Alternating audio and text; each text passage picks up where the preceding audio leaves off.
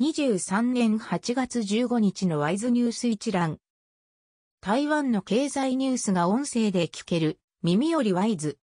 こちらではトップニュースとその他ニュースのタイトルをまとめてお届けします。スマートフォンでもお聞きいただけます。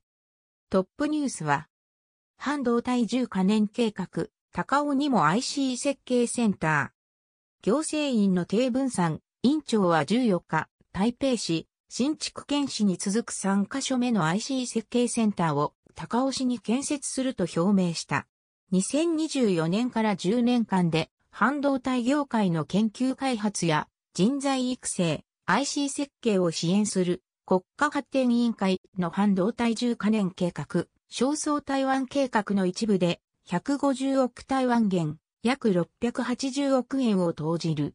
15日付交渉時報などが報じた。その他ニュースのタイトルは、半導体23年生産額予測12.7%減少に下方修正。TSMC の間接材調達、現地調達率62%で過去最高。TSMC の米アリゾナ工場、赤字確実化。ユニマイクロン AI 需要交換、生産能力拡大へ。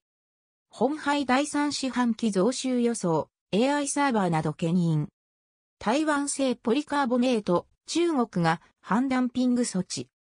六直轄市の上半期住宅販売、8%増。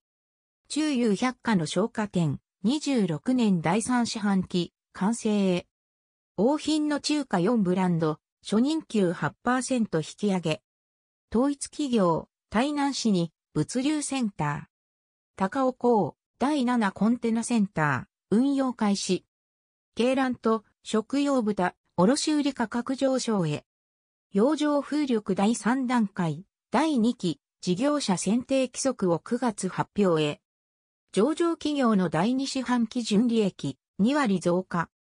広報案、新築市長、リポイーン時代の公費詐取で起訴。台湾海峡の平和は世界の平和、来、副総統が米国で訴え。中国軍機、中間線越えなど5機。ネットに性的画像、性犯罪防止法改正で封鎖も。薬局でのマスク不要に、病院は着用義務。離島でタクシー不足、白タク行為が横行。以上ニュース全文は会員入会後にお聞きいただけます。購読、指読をご希望の方は、ワイズホームページからお申し込みいただけます。